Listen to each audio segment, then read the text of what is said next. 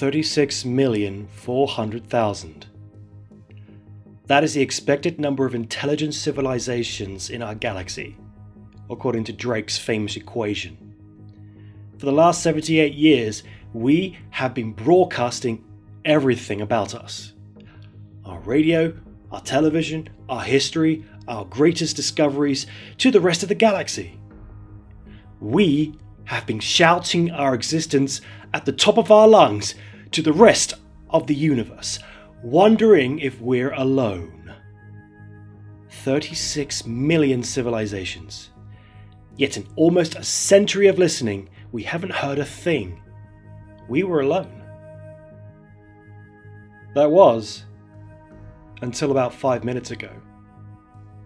The transmission came on every transcendental multiple of hydrogen's frequency that we're listening to.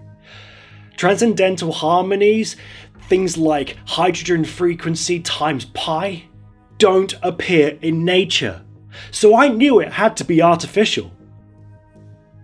The signal pulsed on and off very quickly with incredibly uniform amplitudes. My initial reaction was that was, was that this was some sort of binary transmission. I measured 1,679 pulses in the one minute that the transmission was active. After that, the silence resumed. That didn't make any sense at first. They just seemed to be a, a random jumble of noise. But the pulses were so perfectly uniform and on a frequency that was always so silent. They had to come from an artificial source. I looked over the transmission again, and, and, and my heart skipped a beat. 1679. That was the exact length of the Arecibo message sent out 40 years ago. I excitedly started arranging the bits in the original 73 by 23 rectangle. I didn't get more than halfway through when before my hopes were confirmed. This was the exact same message. The numbers in binary from from, from 1 to 10, the atomic numbers of the elements that make up life, the formulas for our DNA nucleotides. Someone had been listening to us and wanted us to know they were there. Then it came to me. This original message was transmitted only 40 years ago. This means that that life must be at most 20 light years away. A civilization within talking distance.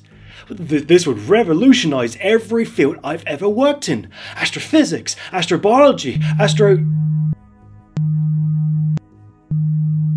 The signal is beeping again. This time it's slow, deliberate even. It lasts just under 5 minutes, with a new bit coming in once per second. Though the computers are, are, are of course recording it, I start I start writing them down. Zero, one, zero, one, zero, one, zero, zero. I knew immediately this wasn't the same message as before. My mind races through the possibilities of what this could be. The, tra- the transmission ends, having transmitted 220, 248 bits. Surely this is too small of a meaningful message. What great message to another civilization can you possibly send with only 248 bits of information? On a computer, the only file that that small would be limited to text. Was it possible? Were they really sending us a message to, to us in our own language? Come to think of it, it, it's not that out of the question. I mean, we've been transmitting pretty much every language on Earth for the last 70 years. I began to cipher with, with, with the first encoding scheme I could think of. ASCII. 0, 1, 0, 1, 0, 1, 0, 0. That's B. 0, 1, 1, 0 zero, one, zero, one, E.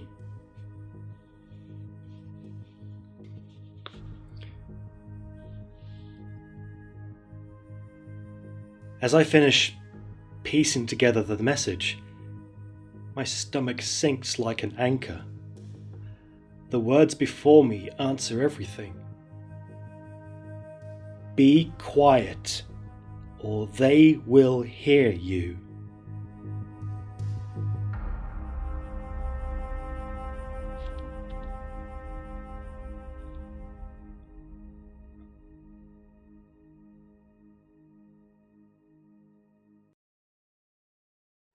That was Radio Silence by Ben C. Bartlett. Details about the author, including links to the story, can be found in the description below. Thank you for listening and pleasant dreams.